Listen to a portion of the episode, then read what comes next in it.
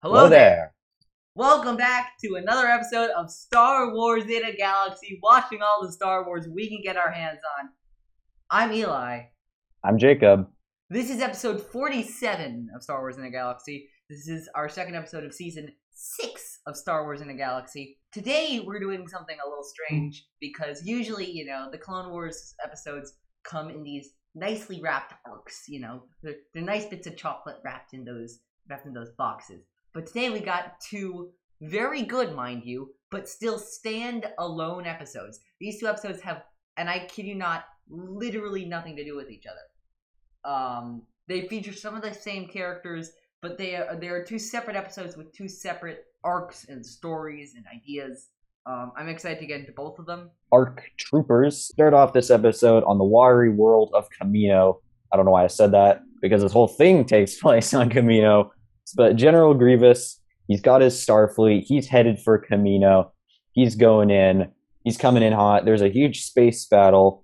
Anakin's up there. He's spinning around in his starfighter. He's having a grand old time. But Obi-Wan realizes, hey, something's fishy here. Look at all this debris from the starships that's fallen into the water. So he goes for a swim, as he puts it, in a submarine, and he discovers that all the fallen debris from the destroyed Separatist ships was actually carrying droids, and the droids are underwater assembling these giant robot squids that they're using to attack Kamino.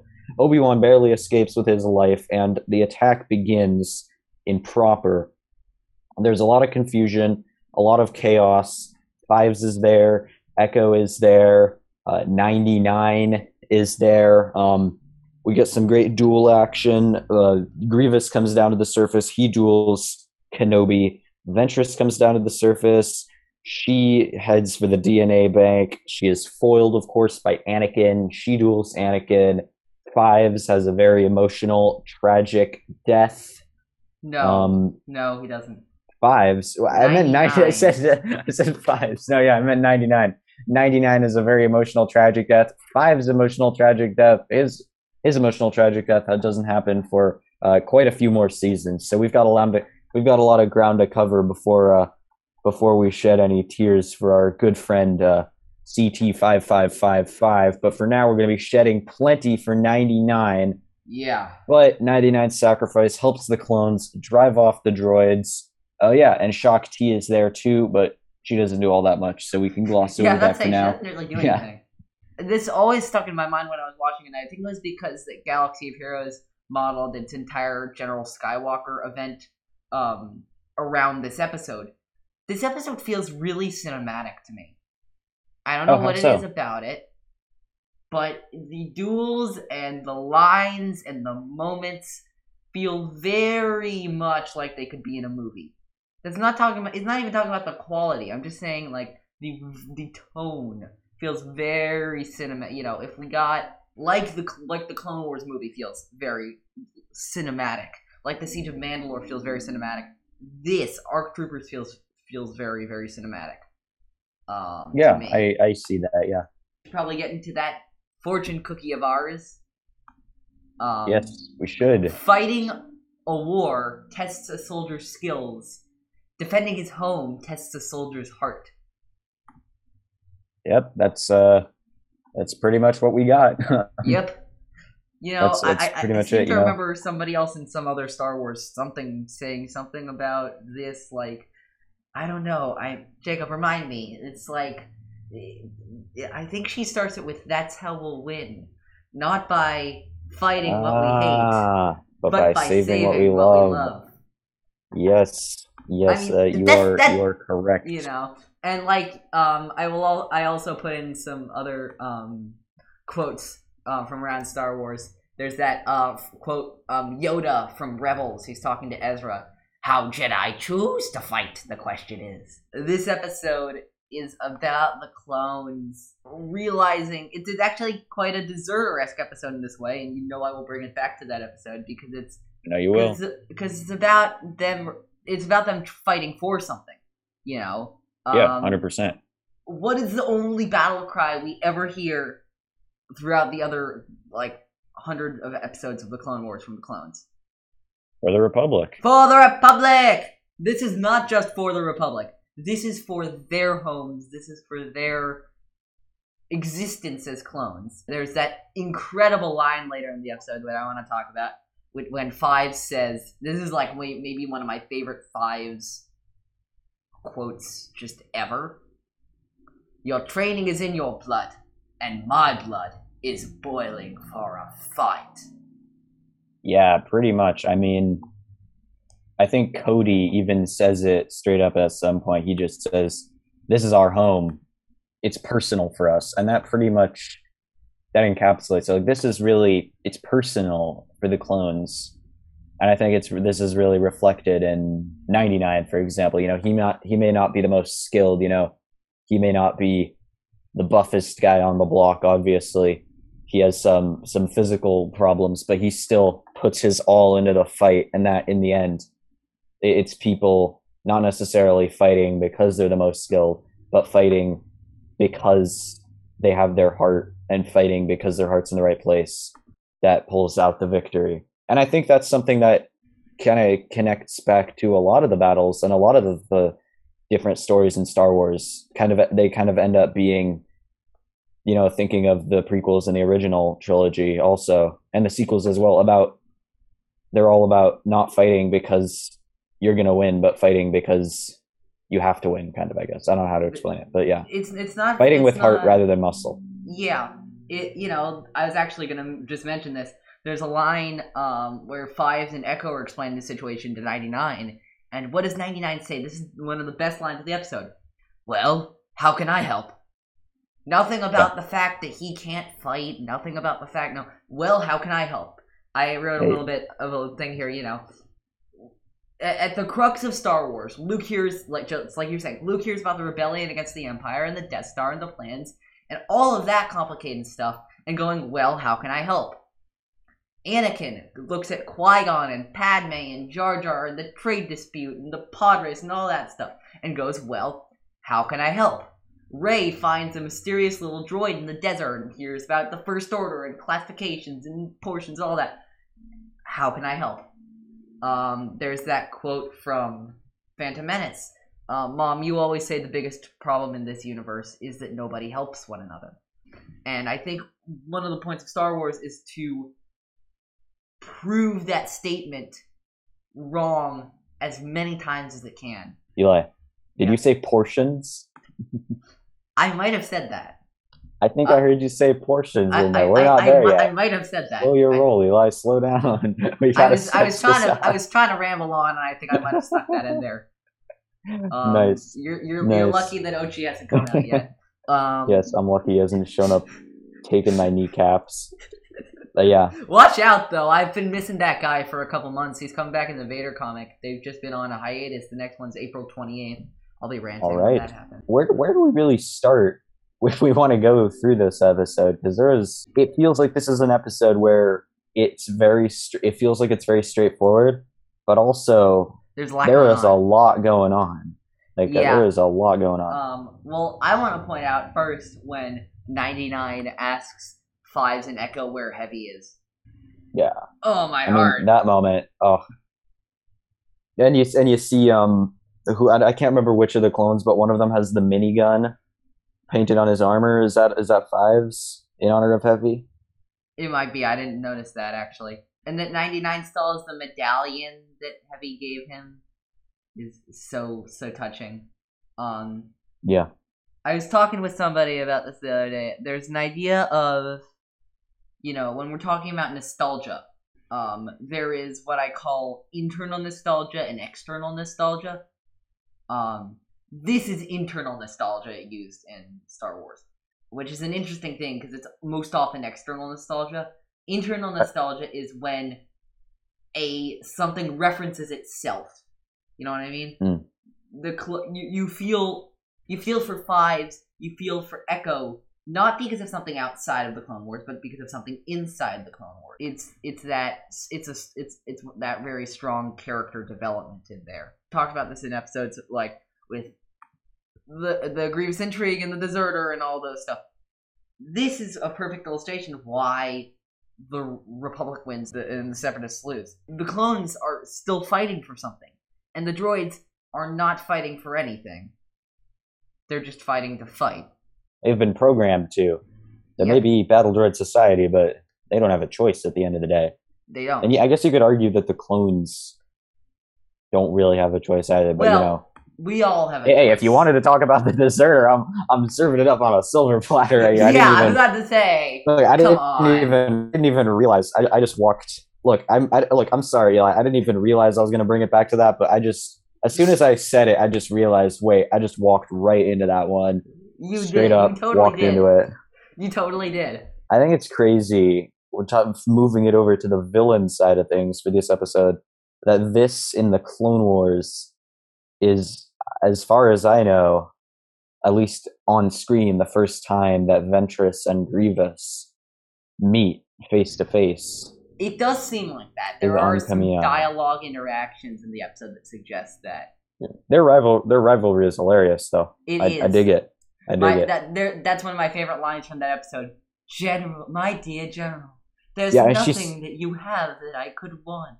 Oh, that's so good, because that shows the difference between them, how Grievous, he's got this whole army, but then Asajj Ventress is just so filled with rage that all she wants is to be a Sith. She is Grievous keeps, just like any good general, keeps his armies up his sleeves, but Ventress is a one-woman army. Yeah. She's just like, I just want to be a Sith. I want the dark side training. I don't care about the power. I don't care about any of this. Grievous is your standard, like, dark side, just I, gimme, gimme, gimme, go, go, go, go, go. Ventress is this woman on a mission. She is filled with this, like, revenge and, like, No, and yet at the same time, she's so lost also. I mean, we don't really see that in this episode, but overall, she really is. She's going to get there pretty soon, you know what I mean? Yeah, she is. As Jacob has mentioned many a time in the episode, in previous episodes of ours, is the first scene from the Clone Wars to be officially censored by Cartoon Network. Not the last one, though. What else got censored? There were two other scenes, to my knowledge, that have gotten censored. Both are from the exact same arc too. It's the final arc in no, it's not the final. It's the penultimate arc in season 5 of the Clone Wars.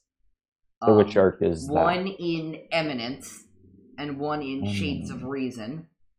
By the way, that arc concludes with an episode you may know as the Lawless. So it's it's the Maul and it's the Maul Mandalore arc. Yeah. The first in Eminence, there is a scene where Savage. They both actually involve beheading. Actually, is it the scene where Vizsla gets beheaded by Maul? That's the second one. The first one is where Savage beheads the leader of Black Sun in Eminence. Oh, right. So it's those three. But if I remember correctly, neither of those beheadings are actually shown on screen. But I guess Cartoon Network didn't even want them to imply that there was a beheading, so they just cut it out entirely. I think maybe or something like that. I don't know. That's got it, because I don't remember any beheadings. I feel like I would be traumatized if I just was watching this cartoon show that there was a cartoon beheading. Well, I mean, it was implied in both those episodes. Like, if you look really closely, you can see the beheading, but, like, they don't ever show it up front and center. Yeah, it's always the thing where, the sword comes down and the camera pans behind someone else's body. But, if you really look closely, you can see the head rolling down the stairs a little bit. That's nasty. If you look closely. Not that I did. I guess Cartoon Network did not approve of that. Of any of those three, because they. I do love the scene.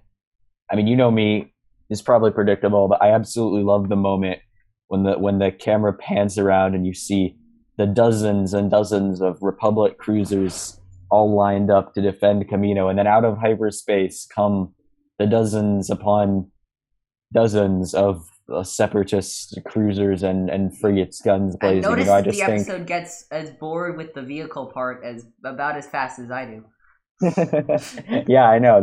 This is an episode after your own heart in that way. It is. It's ironic because this is the episode I like least in this that we're reviewing in this episode. Yeah. But you already knew that because the second one is a personal favorite of mine. Yeah. So it feels so unusual to see so many big warships in one place, even in Star Wars. And I think that off the bat gives you a sense of the importance, obviously, you know, but it really just kind of, to me at least, it drove home the importance of Kamino and kind of heightened the excitement levels right off the bat. One of my things about this episode contains one of my favorite lightsaber duels, maybe in the entire Clone Wars series. And that's the duel between Anakin and Ventress. Because Obi-Wan and Grievous' fight, I mean, I love it, I like it a lot, but like, it, if you think about it, it's not really, it doesn't feel that special, you know what I mean? Because Grievous and Obi-Wan face off like 60,000 other times in the Clone Wars. Yeah. But Anakin Anakin's Ventress is really, because it feels like they're the prime for both of them. Anakin is the war hero, and this is pre-Anakin going like super, super dark on everything. This is still short hair Anakin. Yeah, this is war hero Skywalker versus also prime Ventress as well. Get some great action. I absolutely adore the design of the squid droids, I'm gonna call them, because I can't remember what they're actually called. I'm blanking. Like Trident or something. Trident class starfighters. Yeah, Trident class starfighters or Trident class. You know, they're crazy. The shot of them landing on on Tavoka City is like, holy crap. Yeah, it's amazing. It's breathtaking. It is absolutely breathtaking. There's the whole action sequence is just amazing. The intensity, they really do a good job, I'd say, of showing the intensity of the clones as they're, you know, not only are they fighting another battle, because this isn't just another battle for them. They're actually, you know, they're going out there. They're trying to save their home, basically. It's their, even though they weren't exactly born, you might say, this is their home. This is their birthplace. This is where they grew up. This is where they trained. This is where they did their computerized learning pods. Oh yeah. And whatnot. So 99 hands some supplies around the battlefield before eventually sacrificing himself so that his fellow clones could take out the droids and stop them from taking Kamino, which is so sad. It is one of the saddest death scenes in the entire show, really. Yeah, because in a way it feels kind of preventable. I don't know how to explain it, but I mean, this is a hard moment, it feels like, to praise in a way that hasn't been investigated before. I think, just because, like, hear me out before you get mad, I do think that this episode has maybe been, for how great it is, it has been lionized to quite an incredible degree, I would say, by the Star Wars community, by the Clone Wars fan community especially. That being said, I do still think it definitely lives up to most of the hype, we'll say. I'd say it lives up to like 70, maybe 85%. 85% of the hype, I get. 99's death is not one of the greatest scenes in Star Wars. Yeah, but it is definitely a moment. It's really good, but it's not like... Our Troopers does not rank in my top 10 episodes of the Clone Wars. Yeah. It's still really good, it's just not that good. It's a moment, but I don't think it's a defining moment in the way that some people would consider it to be. But, you know, it different strokes for different folks. Yeah, absolutely. You know, it is what it is. Yeah, I have no problem with somebody whose favorite episode of the Clone Wars is Dark Troopers. I frankly understand that more than I understand a lot of episodes. Grievous and Ventress's rivalry is hilarious. Grievous tromping down the hallways with his droids is super intimidating. What did you think of the... Grievous has become a horror villain. He has, yeah. This was like... He was like, I'm going to get you. You know, they're literally busting down doors and finding all the clones' hiding places. Which, I mean, brings me to another hilarious moment of my favorite aspect of the Clone Wars, battle droid humor. The battle droid gently knocking on the door before all the droids laser it down with their guns. I think that was pretty great. But what did you think of the Obi-Wan and Grievous still? Because I thought it was an interesting choice, and I thought there was something to it that they chose to have the two parallel duels.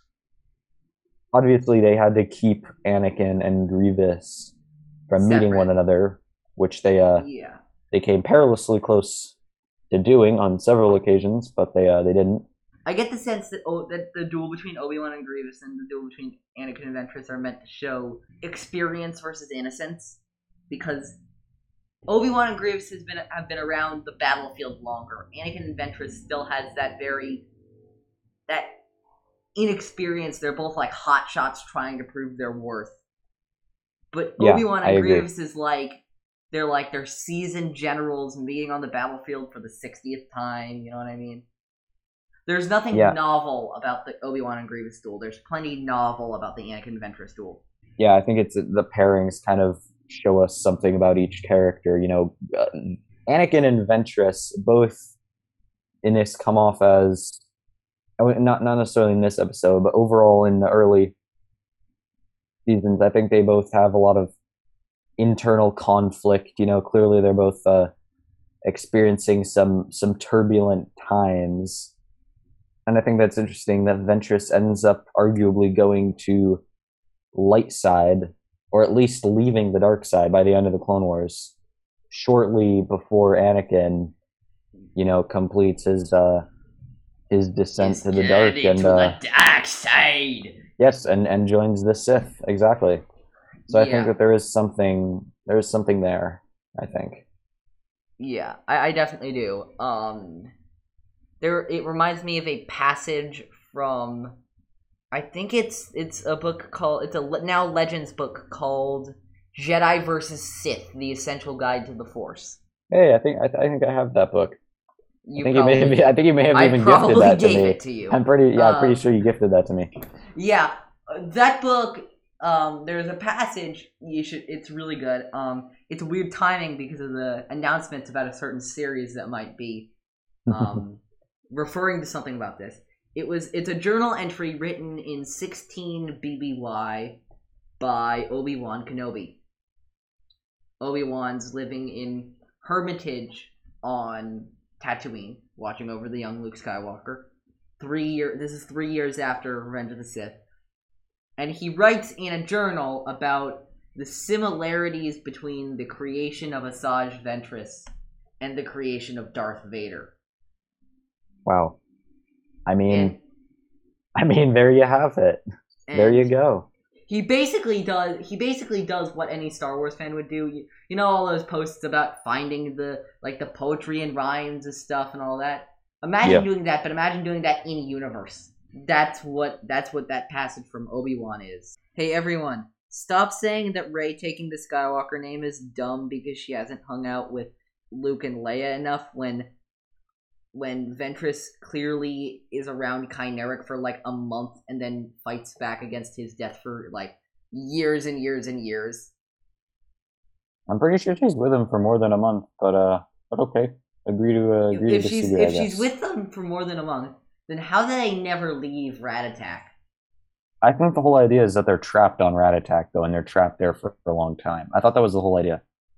Maybe we can. Maybe we can put in a future. Trapped there for a long time. Yeah, maybe we can put that in a future Eli or future Jacob recording in this, because I need to know now that you've brought this up. As she grieved over her loss, Asajj would have most likely died if it weren't for the arrival of a Jedi Knight named Ky Narec, who had been standing on Rat Attack. I also forgot about the fact that when Ky Narec finds her, she's clearly a kid. Yeah, I don't know what I was doing. Okay, well, you know, for 21 years, Narek changed. Oh. Damn it! Yeah, okay, you know what? It's fine. We all have our missteps. I'm not gonna for 20 years. Ky Narec was with Ventress for like a month. For 21 years. It was actually 21 years. So nice job, Eli. Nice job. Very, very. Woo! There we go. It was actually not 1 month, but 252 months. Wait, did you just do that math? I just did the math on my calculator. It's 252 months or something like that. So. Hey, look. I was only off by a multiple of 252. How bad could that be? Hey, in a cosmic sense, look. The universe, the Big Bang happened, 13 billion years ago. Look, 21 years, 1 month, there's no difference. It's all the same. It's all the same. Exegorth in Empire Strikes Back, we found out, that's pretty much the same thing anyway. Yes, yeah. I mean, the Exegorth would probably agree with you, actually. The Exegorth would be like, yeah, they didn't even know each other that well. I think that Ventress and Anakin are both obviously tortured souls, and it's interesting to see they kind of have... They start out on the same path, then they kind of... They kind of have an inverse arc, where, they're both fueled by their loss, tormented by it, but then Ventress kind of turns it around, but Anakin just sinks deeper and kind of is taken over completely by the dark side. Obviously, he becomes Darth Vader. Yeah. It's a lot about what side they start on, because what they both realize, at a certain point they crack, believing that the side that they've been commonly associated on has been all of the source of their problems. So Anakin believes that the light side has been the source of his problems, and Ventress believes that the dark side has been the source of her problems. Yeah. One of them is right. The other one has been manipulated by the dark side this entire time. Anyway. I think it's a great moment at the end when all the clones kind of bust out of the building right as Ventress is standing there. And it's kind of a get off our world moment, like a go away, we're here now. And we're not going to let anything happen to our all our brothers. It's from that. It's like that moment from, because you said "Get off my world," which reminded me from Air Force One. Yeah, get off it's like my plane. Yes, no, you're exactly right. A plane, a world. What difference does it make if it's a plane or a planet? It's very much a get off my. It's a very much that it's that triumphant moment. The difference between a plane and a planet is the difference between 1 month and 252. Yes, the difference with yes, that is absolutely right.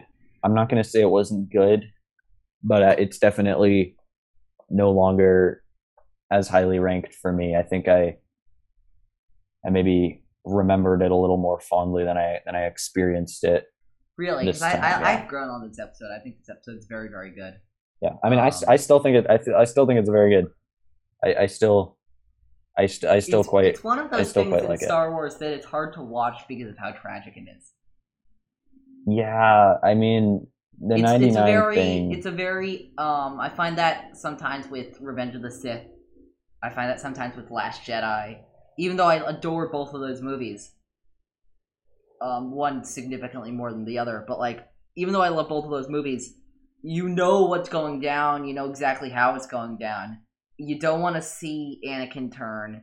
You don't want to see Order 66. You don't want to see Luke fade away. You don't want to see Leia be that scene is great, but you don't want to see Leia being having to be unconscious for half the movie. Yeah, absolutely. Yeah. I did find one fun trivia fact. Go right ahead. Which was that the Iwas, which are the flying whales, which Obi-Wan ruse whenever he meets them because it means he's fallen into the ocean, were actually based on unused concept art from The Empire Strikes Back. So a little bit of a Dagobah full circle moment. I can only assume that it's Dagobah. I could potentially see it being Hoth, but I think it's Dagobah. I think Dagobah is just I got the one things piece they of created evidence. For Dagobah. I have one piece of evidence for you that's not Hoth. What? There's not enough life on this ice cube to fill a star cruiser. You don't think that on Hoth? You don't think it could be like some kind of a weird snow space flyer? Yeah, okay, that's fair. I think. Yeah, because what do we see on Hoth? We see the Tauntauns, we see the Wampas. That's it. Yeah. Okay. Yeah, that's true. Yeah. I mean, I adore Hoth, but it could have been. Maybe it was Bespin though. I could see it being Bespin because Bespin, then again, you got the flying creatures. Yeah, other than Ugnaughts. I guess they do have those giant jellyfish whale things that are alluded to a lot, but I guess they're not alluded to in the movie. Oh, are you thinking Purgils live? No, not Purgils. There are these giant jellyfish whale things. They get talked about in I think in Legends. There might be some Legends thing where they think they're the source of the Tabana gas, and then I think in canon they're mentioned. Wait. I think they're mentioned from a certain point of view. Those things fart. Then. Oh God, they fart. Sorry, like I'm sorry. Natural gas. Tabana gas. I mean, come on. It was there. Maybe they exhale it. Maybe let's just say they exhale it. Sphere of Influence. This is one of my personal favorite episodes of the Clone Wars. In Sphere of Influence, in an attempt to get them to join the Separatists, the Trade Federation blockades the Republic-loyal world of Pantora. Pantora, since we've last seen them in the episode Trespass, has gotten a new leader. His name is Baron Papanoida. You can see him in Revenge of the Sith being played by series creator George Lucas. And Papanoida and the still-alive Senator Chuchi venture to Coruscant to speak to the higher-ups in the Republic about this whole blockade. Papanoida also brings his son Ion and two daughters, Chi Eekway and Che Amanwe, to Coruscant as well. While alone in their apartment, as further leverage to join the Separatists, the Trade Federation hires bounty hunters to kidnap Che Amanwe and Chi Eekway. They take one of them on to a Trade Federation warship, and then they take the other one into the town of Mos Eisley on the planet of Tatooine, and Senator Chuchi recruits her good friend Jedi Padawan Ahsoka Tano to rescue one of them on the Trade Federation warship, and then Papanoida and his son Ion go to the planet of Tatooine to eventually rescue the other one.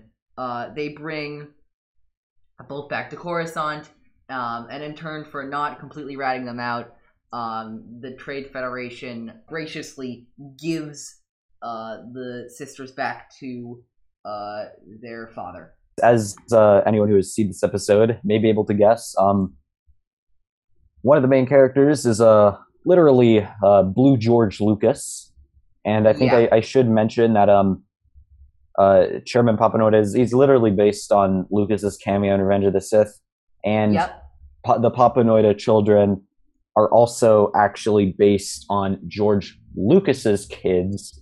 So I think this is very much a family affair for George Lucas. Yeah. I mean, Che Amanwe, one of his kids is named Amanda. So yeah.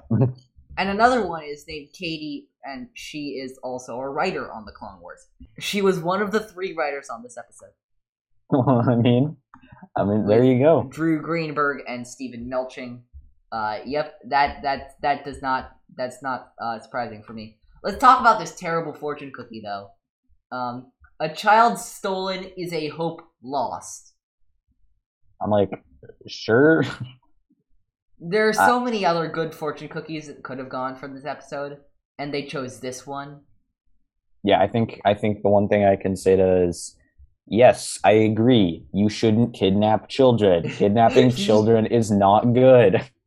Don't take children, but like, I feel like they could have come up with something better, but I think what's interesting is that they say that even though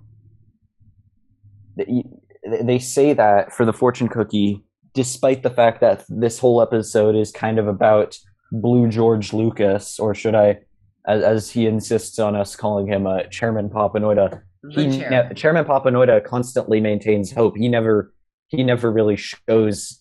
Obviously, he's probably feeling some things about his two of his children being kidnapped by this giant evil mega corporation.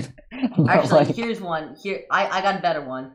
I have a better fortune cookie for this episode. Hope is like the sun. If you only believe in it when you see it, you'll never make it through the night.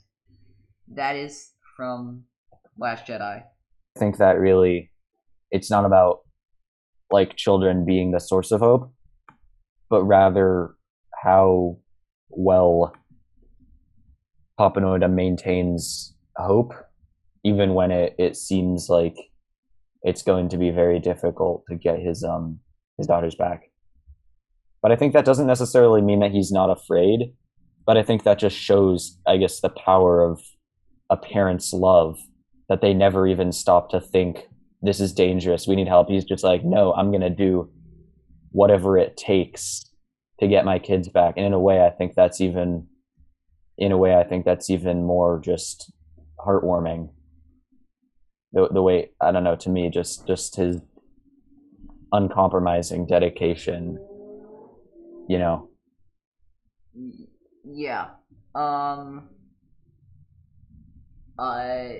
Let's just get into this episode, I think. One of my favorite things, I was saying to Jacob before we were recording, I was saying this, one of my favorite things about this episode is that it goes there. You know what I mean? Yeah. They could have gone anywhere, and they do this. In my plot summary, I didn't mention a lot of the specifics, like, for example, that the bounty hunter who kidnapped Chi Eekway and Che Amanwe, one of them was Greedo. I also didn't mention the fact that the place... I mentioned that they took them to Mos Eisley, but I didn't mention that the final shootout was literally in the cantina. Yeah, that was pretty...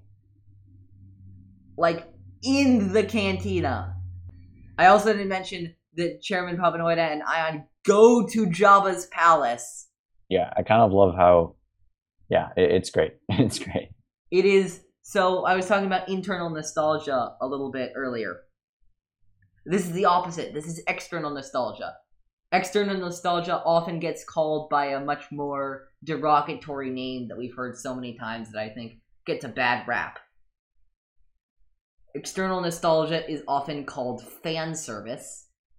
Yeah, kind of, you know, which, kind of making the callbacks, making the hey, the look at this place, look at us. I call this episode in my notes a reference carnival. Which this was absolutely just so many references here. But I actually don't understand why, like, many degrade that as a bad thing. I think it works in this episode's favor. So you like it here? I do, because they use we see Obi-Wan cut Pondababa's arm off in the cantina in New Hope. Yeah, but we do. When have we seen a full-blown bar fight in the cantina? Yeah, like, that was pretty crazy the way it was just, and I mean, I credit where credit's due. I don't know how much George Lucas had to do with it, if this was still at the point when he was in the writer's room kind of working on the Clone Wars, hashing out the details. But I can just imagine him saying, and then he whips out the dual pistols and starts spraying at the gangsters, and then he does this, and it's just, You know, what we're going to do with this, you know, Papanoida guy is we're going to make him a complete badass. And we're going to make him super wise and super intelligent, but we're also going to make him a really good fighter. Yeah, we are. Yeah, well, George, I don't know why you do that. I mean, isn't this character just like kind of you? Oh, yes. And Dave, I hesitate to see a problem with that comparison. Yeah. I agree. It's funny, very funny. My favorite is, so there's this verbal sparring at the beginning between Chuchi and the Federation. Watch how Chuchi stands up to the Federation. It's great. I need more Senator Chuchi in my life. It's incredible that she appears. Chuchi. It's incredible to me that she only appears in 2 episodes of the Clone Wars. It's shocking. Because she's such a great character. It's great. The Trade Federation doesn't frighten me. It's just so great.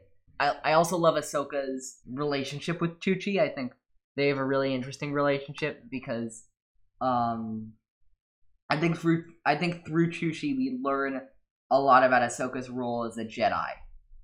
You know what I mean? Oh, yeah, 100%. Yeah, there's that idea, which there's a line I love, which heavily rebuts this video game thinking with the Force, Remember when they're sneaking around on the Federation ship and Chuchi asks Ahsoka why she can't just sense where the chairman's daughters are, and Ahsoka goes, "It's not like it's something I could just turn on or off." Yeah, which seems like a complete rebuttal of video gamifying the Force. Yeah, where it's not just like, oh, you have these. It's not just like, boom, activate this power, boom, do this. Yeah. Yeah. The lightsaber is not a baseball bat, so to say. It is not a baseball bat. Even though Ahsoka just clubs those battle droids at the end of this episode. Yeah. But yeah, we see Greedo actually shoot first. I know. It's pretty crazy that Greedo shows up in here only to like have the world's most only to have like the world's most determined dad and a George Lucas self-insert on his ass. Also Ahsoka and Ryo Chuchi. So I mean, he really does have either he has some terrible judgment or some really, really terrible luck. Probably both, I would say. I was about to mention luck because what is the title of Greedo's story in From a Certain Point of View, A New Hope? I cannot remember. The Luckless Rodian. He is so luckless in this episode. He just gets himself in all the worst positions possible. I think Greedo only exists in the Star Wars universe to get his ass constantly handed to him. I mean, it's so sad, yeah. There's even a part, I don't think this is canon anymore, but there's even a part in the Bounty Hunter Guild book where Bossk alleges that Greedo fell off a parked speeder bike one time. If that doesn't tell you everything you need to know about this guy, I don't know what does, honestly. So, I mean, yeah, rip Greedo. I don't know, #RipGreedo. And I also like, I'm not exactly sure that's true. Yeah, maybe Bossk isn't the real... I mean, obviously Bossk, probably not the most reliable narrator. I could just see Bossk going, by the way, watch this. Yeah. I mean, but still, if that's the kind of energy you're putting out in the world... Once. Yeah. And it was parked. That's such a good Bossk. Thank you. I barely do it. That is definitely the kind of energy that he puts out in... that he has and puts out into the world. So I mean, I don't know, you can only get so far with that, so whether or not it's true, it's kind of a testament to how the various writers who contribute to Star Wars, how they see Greedo, for sure. I mean, yeah, they wouldn't do that to Luke Skywalker.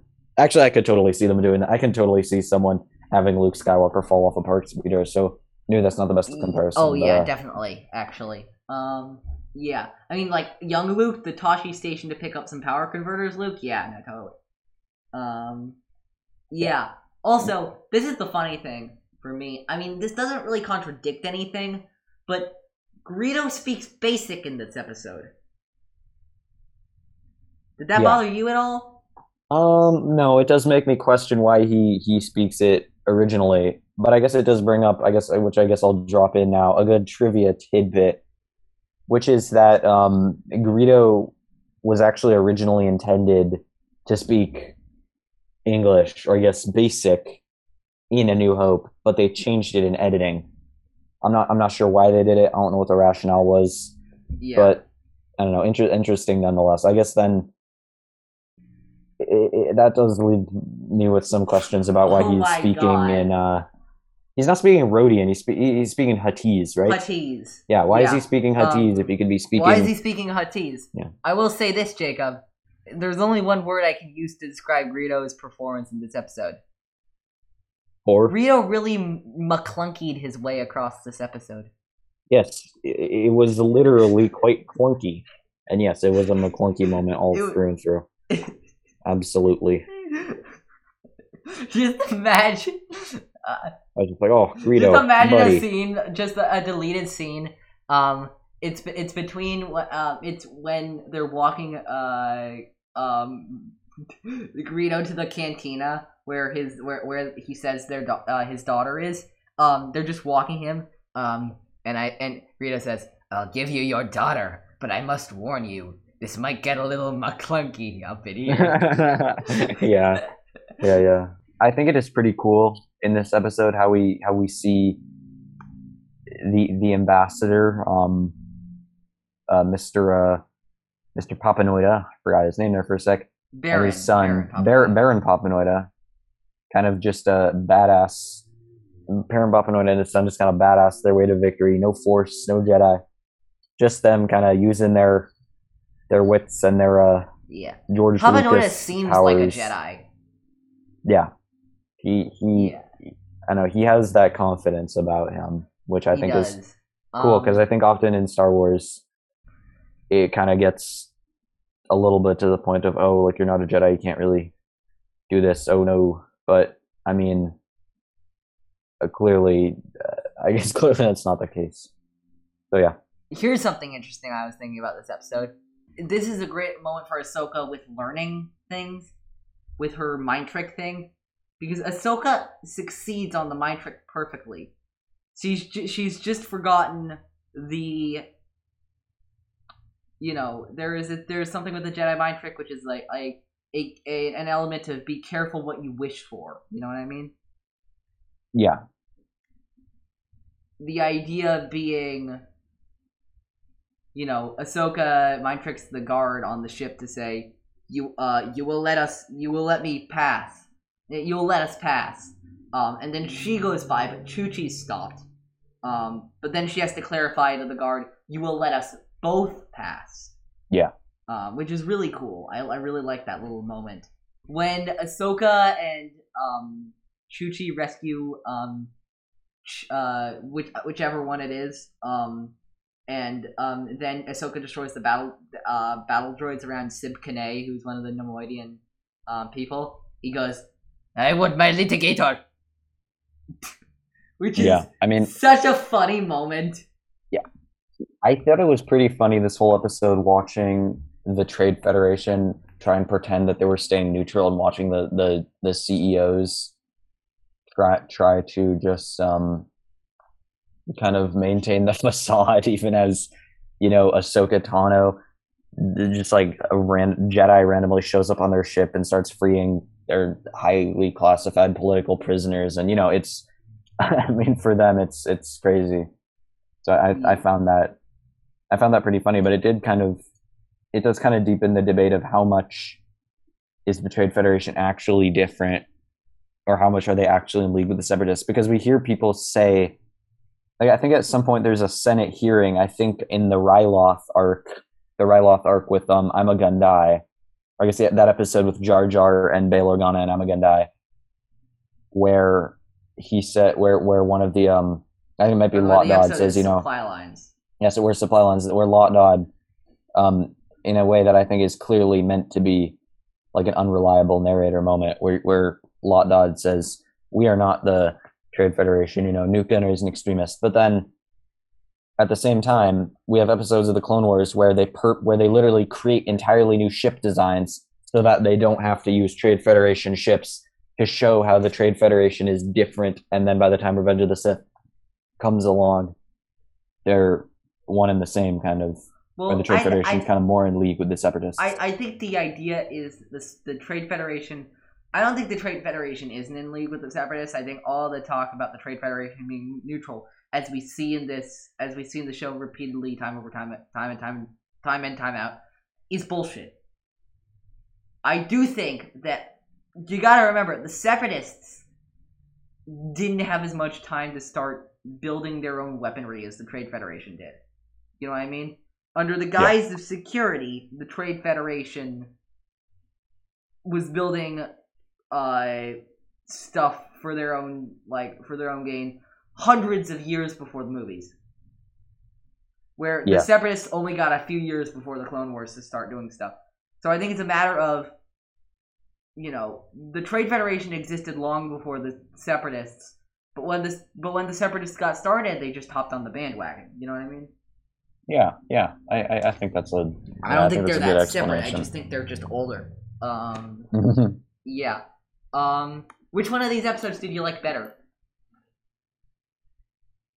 I would say I liked ARC Troopers better, but I think they both definitely had their merits. I mean, obviously, they were very, very different episodes. I think that episodes. ARC Troopers was one of those very straightforward kind of, it felt like an A plot episode, you know, Yeah. Tied into the big picture, very dramatic, big battles, heartthrob. This is all it is. Heart-wrenching moments. Arc Troopers is Revenge of the Sith. Yeah. And Sphere of Influence is the Phantom Menace. Yeah, and then I think Sphere of Influence felt more like those. I know it's not exactly accurate to what the terms actually, but it feels like a B plot episode in comparison to the A plot episode that is Arc Troopers, where it's a little more on the not exactly the silly side, but it's very unexpected. You're taking you to some more obscure locales. Like they feel very emblematic of these two different sides of the Clone Wars. We have one side with the big dramatic battles and the big picture stuff, lots of fighting, big battlefield, and then on the other side of that,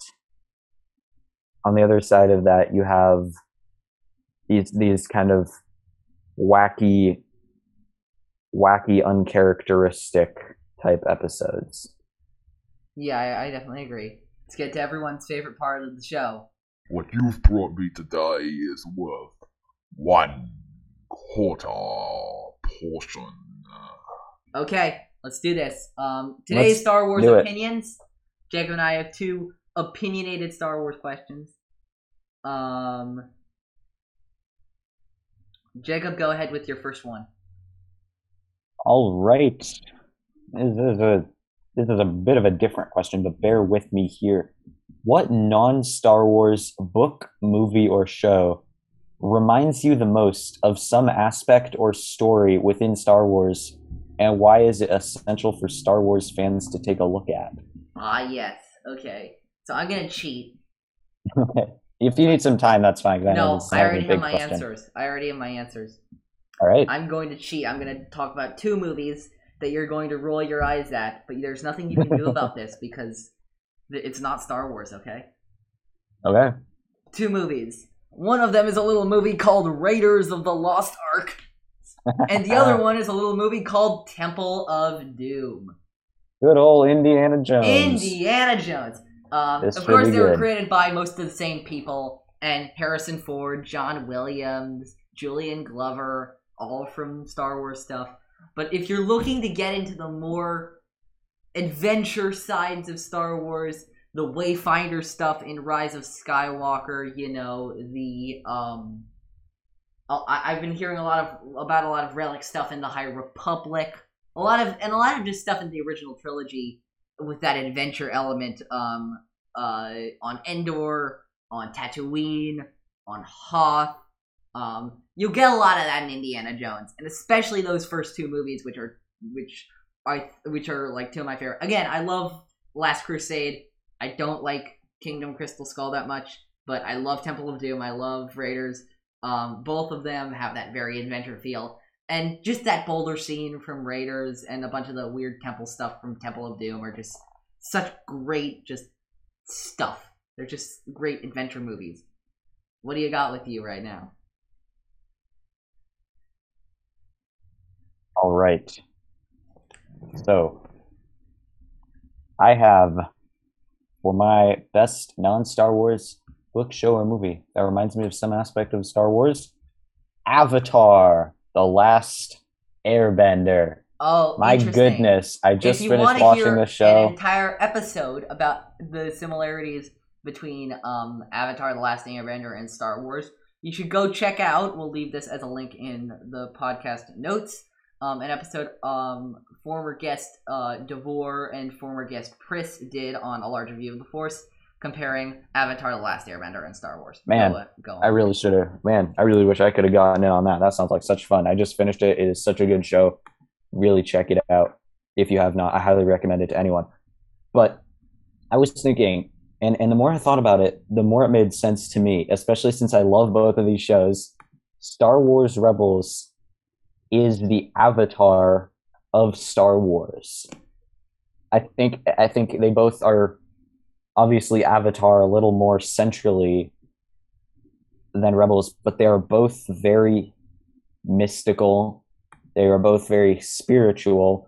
They both emphasize destiny and found family, and they both revolve around a small central cast of characters who are going on various adventures. And you might even say that the ghost the ship that the Rebels crew uses, is very similar to Appa, who, of course, is the giant 10-ton flying bison from Avatar.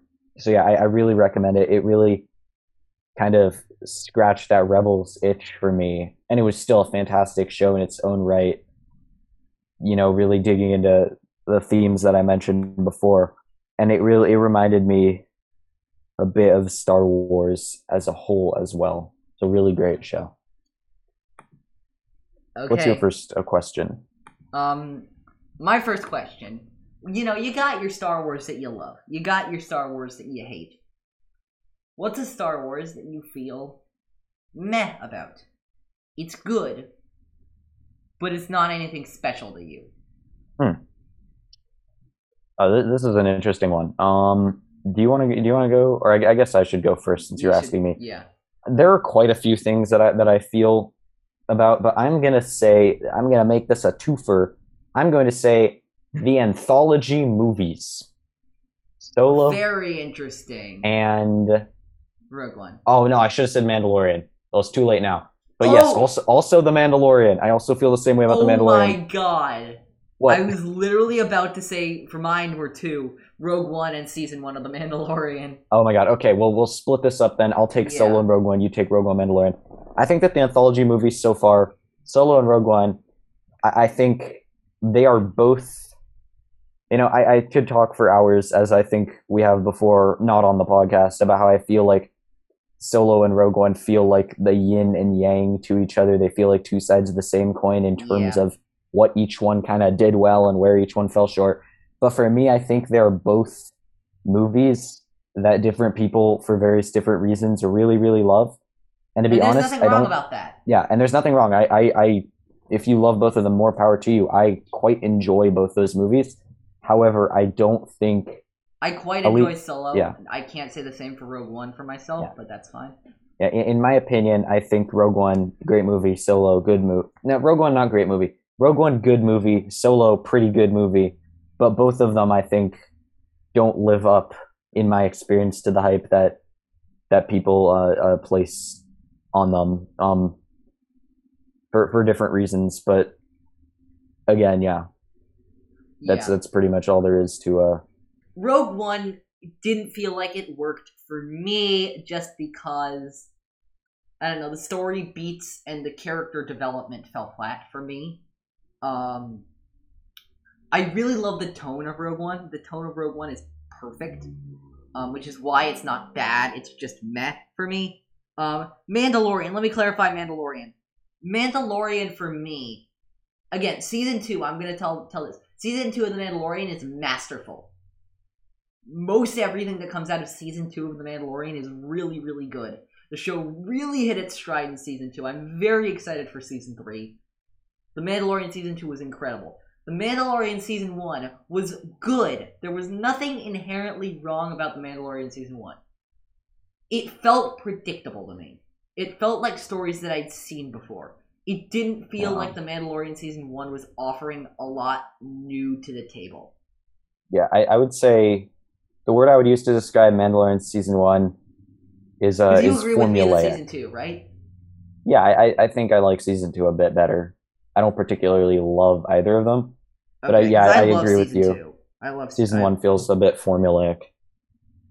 Yeah, Season 1 of The Mandalorian, to me at least, feels a little bit like, you know, I knew it was going to, like, of course there were a bunch of different surprises. Like, for example, I had no idea we were going back to Tatooine. Even though that episode wasn't the best in terms of just general story, the beat of going to Tatooine was interesting.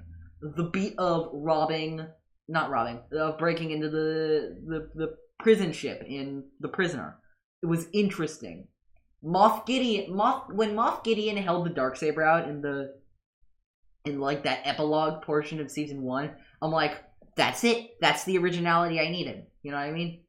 That's opening the world up. That's getting us to some new ideas and new stories. And from there, in the Marshal, in the Jedi, in the tragedy, we in Season 2, we get a lot of more new ideas and new story beats other than the traditional Western beat. Again, I have nothing wrong. There was nothing inherently wrong about Season 1 of The Mandalorian. There was nothing bad. That's not... Sorry, I kept saying wrong. There's nothing bad. It just felt a little bit too familiar to me. That's all it is. Hmm. Jacob, let's get your second opinion question. All right. My second question. Let me just pull that up real quick. The cast, and by... Okay, the central character cast, the characters of which Star Wars TV show or film do you think would be the best for a comedy sitcom? Interesting. I feel that you know the Dave gif,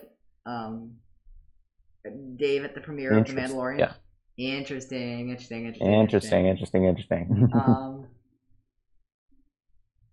I mean, what I want to say off the gut of my head, just because of how funny, unintentionally funny, a lot of the lines were in this trilogy. I mean, just imagine the cast of Revenge of the Sith. Yeah, I mean, that would be... Hayden, I think... Natalie, Ewan, yeah. Sam Jackson, Frank Oz, Ian McDiarmid, Bruce Spence. I mean... what's his name? Silas Carson, Matt Wood. Yeah, cannot love that. I'm gonna go with Revenge of the Sith. Yeah. Yeah, and for this one, I would have to say it's tough. I think I might go with the original trilogy cast. I think I don't know. I would love to see that play out. I think that would be pretty funny. And my final question. So, I want to talk about Clone Force 99. Also known as The Bad Batch. They have a show coming up. You know, we've seen some trailers and stuff. As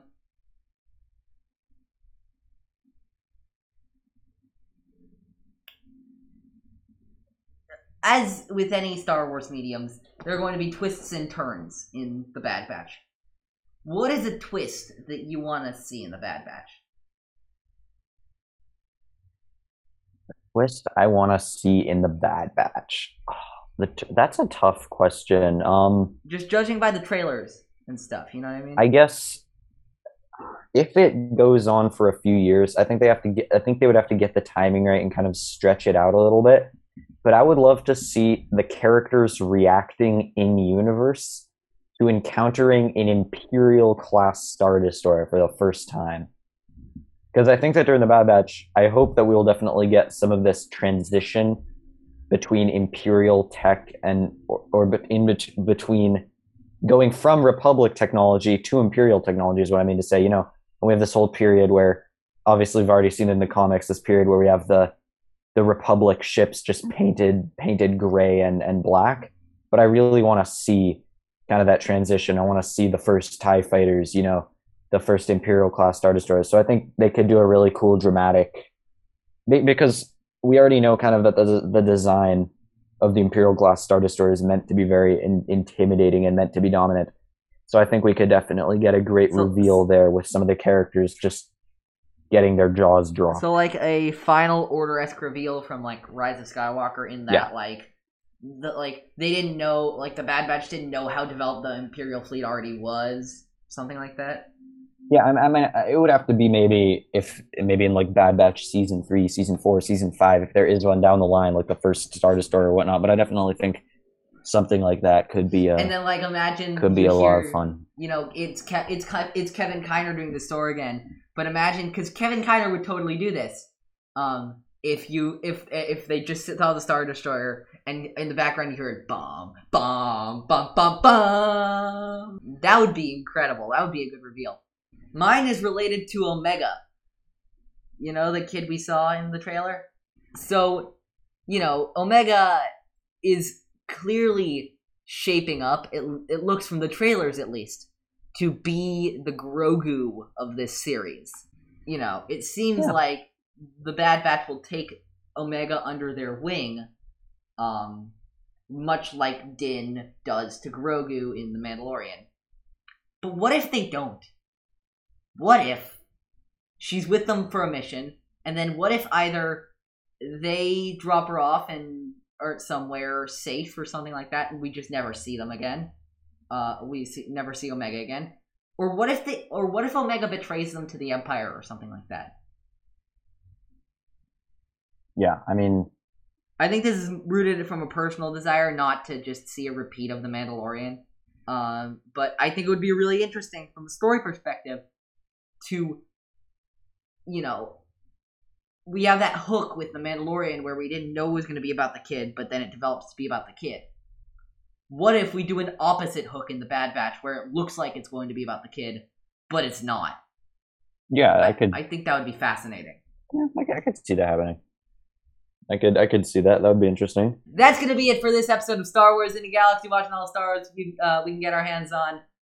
Next week, what are we doing next week, Jacob? Let's see what we're doing. Next week, we got a messy-ass arc. We got a messy arc. Ooh. Evil plans, hostage crisis, hunt for Zero. That's 3, 8, 122, and 39. In that order. We're going to see what the hell's happening with the Zero the Hutt and why it impacts the rest of the galaxy. Until then, follow us on Twitter at InAGalaxyPod, Instagram at Star Wars in a Galaxy. You can listen to us, Spotify, Anchor, Breaker, Google Podcasts. Anywhere you listen to your podcasts, we're going to be there. Subscribe to us on YouTube. We are Star Wars in a Galaxy. Leave a 5-star rating and review. It really does help. We love seeing those 5-star ratings and reviews. And you can email us with your questions and hot takes and 6 degrees of Star Wars and all that stuff at swinagalaxy@gmail.com. And until next time, may the Force be with you always.